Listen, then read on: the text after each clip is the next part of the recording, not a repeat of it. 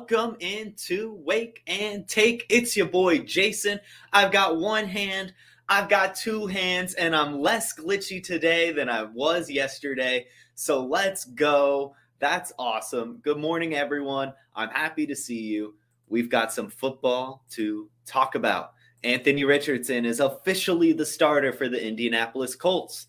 Joe Mixon's legal case continues and Javonte Williams has some health updates, plus plenty, plenty more to talk about. So why don't we go ahead, sit back, relax, sip our coffee, and enjoy the show.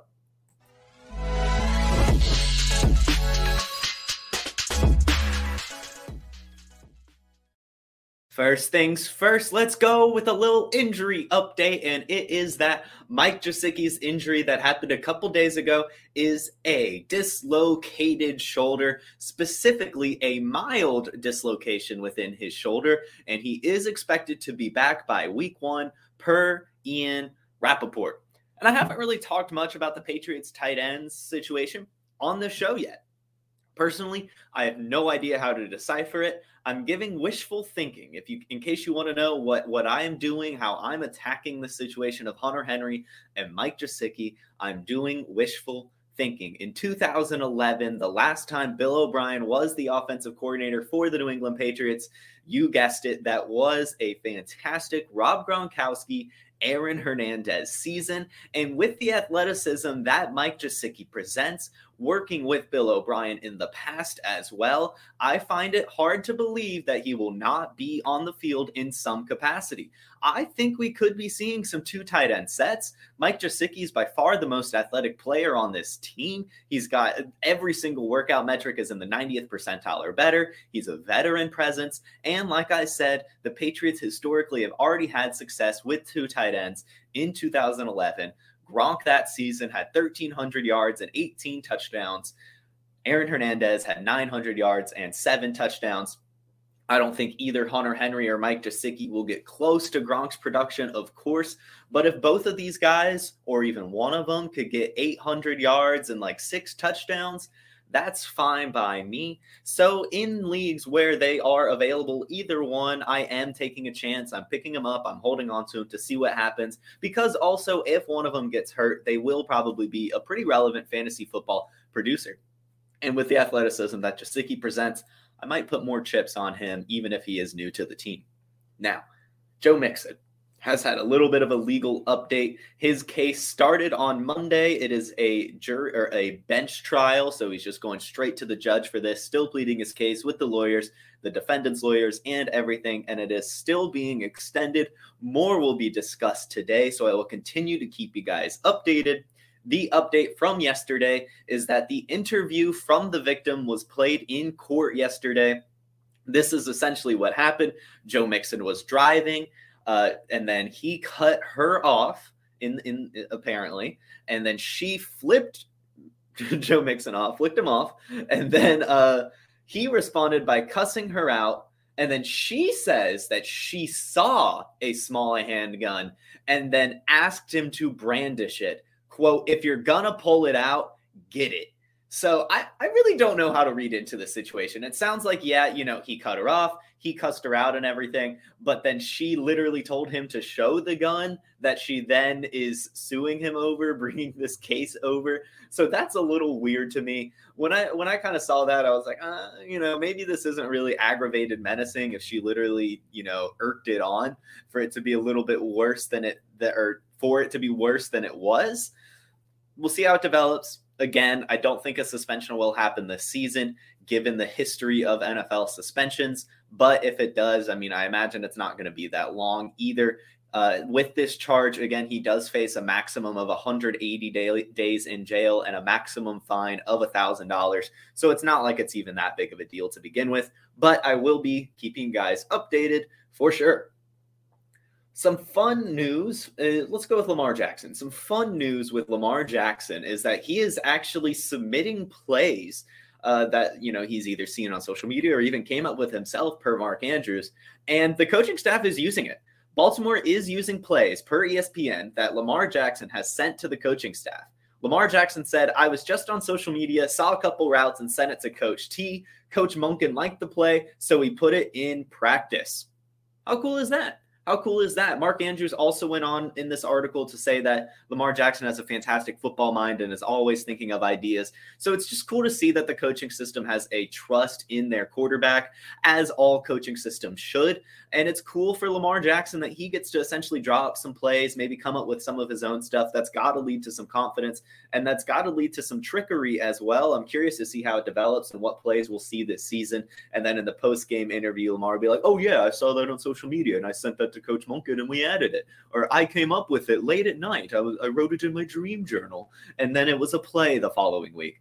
So, anyway, very, very cool that they're doing this. I'm excited to see how it develops. And hopefully, it means great things for the offense. Javonte Williams. As we all know, he's cleared to play. He is a superhero per Podfather and has, you know, recovered way faster than everyone expected to. This weekend, he is expected to have his first preseason action. So make sure you tune into the Broncos game. Nothing more beyond that. Just absolutely remarkable that he was able to recover so fast and even get to do some preseason action. Sean Payton, if putting him out there for preseason, must feel like he's totally healthy. I mean, you're definitely not going to risk, risk health in a preseason game if the guy's not fully healthy. So it will be cool to see how explosive Javonte Williams is post surgery. So make sure, again, you tune in this weekend. I have a fun quote as well for Brock Purdy. Yesterday, Kyle Shanahan came out and said he would have to melt in practice to lose the starting job. And Brock's too good of a player to melt in practice. And I just tell you guys this to kind of reconfirm my own bias, but also to just remind you guys how important it is to have the coaching staff behind a player. Talent can mean everything in the world, profile can mean everything in the world.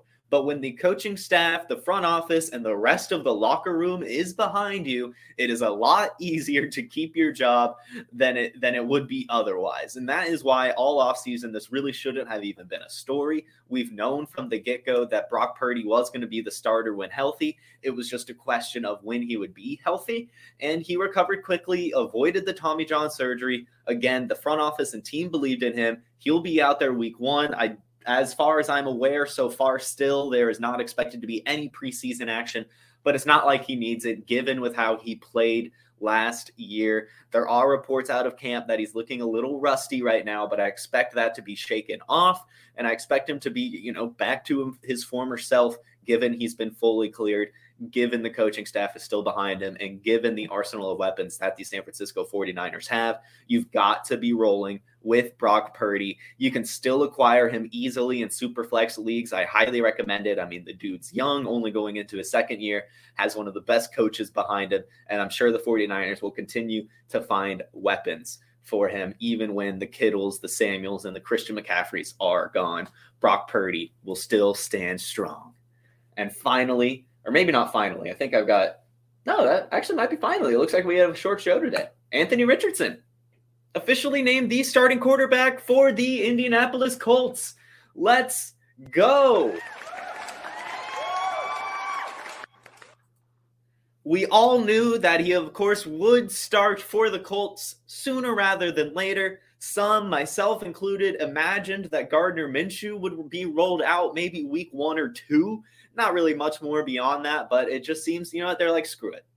Let's just throw A Rich out there. He needs the reps. Jonathan Taylor's being an asshole. We're not really going to be winning games anyway. Let's roll out our stud quarterback, the athletic freak, Anthony Richardson. I'm not going to go so far as to say, as I know what's going to happen, I don't really have any expectations. Um, I'll tell you this Gardner Minshew on the news of Anthony Richardson being named the starter said, I totally understand. I'm all in with what we got going. I can't stress enough. I'm really excited about Anthony. I think he's going to be really special. I think he's got a great opportunity here. And I agree wholeheartedly. I really do believe that Anthony Richardson is bust proof. He's got the athleticism, he's got a fantastic coaching staff behind him, and he has a great head on his shoulders. All offseason, he's been it's been reported that he's just been completely locked into the playbook. We've heard reports of that from college as well. Anthony Richardson himself in the letter to the NFL talked about how hard of a worker is, how much of a grinder he is when he comes to film, how much he's learned from Kyle Trask being kind of a similar way.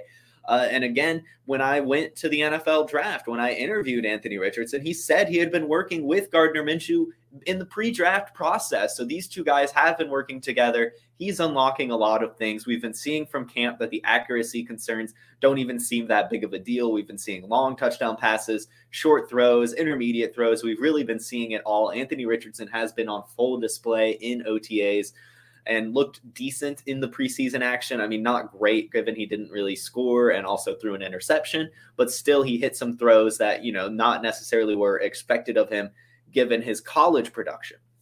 So I really do believe he's taking a step forward. I really do believe that Shane Steichen's going to take the best out of him. And if Jonathan Taylor can go ahead and return and get over whatever's bothering him, then this Colts team will probably be in good shape from a football standpoint. Not many wins, but you know, you know, at least they'll have an identity. At least you'll see clearly them moving forward and working on, you know, maybe looking at competing in the South in 2024. But you know, if Anthony Richardson has himself a little Cam Newton rookie season, they could be competing as soon as this year. I'm excited to see what happens. And again, I mean, this might be your last chance to get Anthony Richardson in Superflex leagues, e- even with the hype now. I mean, one thing that we have to know about rookies is yes, there's so much hype around them. Yes, they're expensive in dynasty leagues, but they still haven't tapped into their ceiling, and therefore their high market price is still not here. So if you believe in Anthony Richardson like I do, I would still recommend paying up for him just to do it, just to do it. I mean, if he fails, he fails, but I think that this is the player worth betting on. I haven't heard any really negatives about him at all besides, you know, the college production. And that's just, you know, not enough for me when you have coaches and other NFL players working with you to work on that.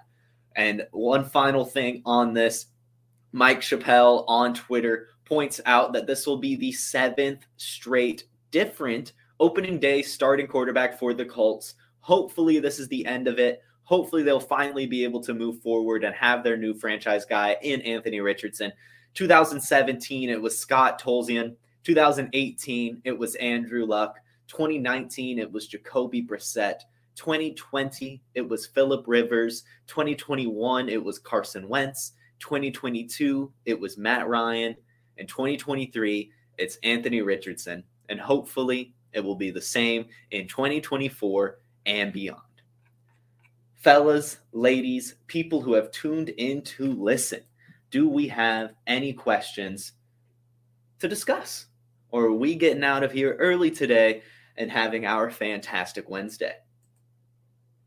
It is not looking like we have any questions. So thank you all so much for tuning in. This was another great episode of the Wake and Take. I hope to see you all tomorrow on this very player profiler YouTube channel for a very special episode with the Ahan Rungta. It's gonna be great. See you guys on Trade Gods tomorrow night as well. And I hope you all have a fantastic Wednesday, a fantastic rest of your week.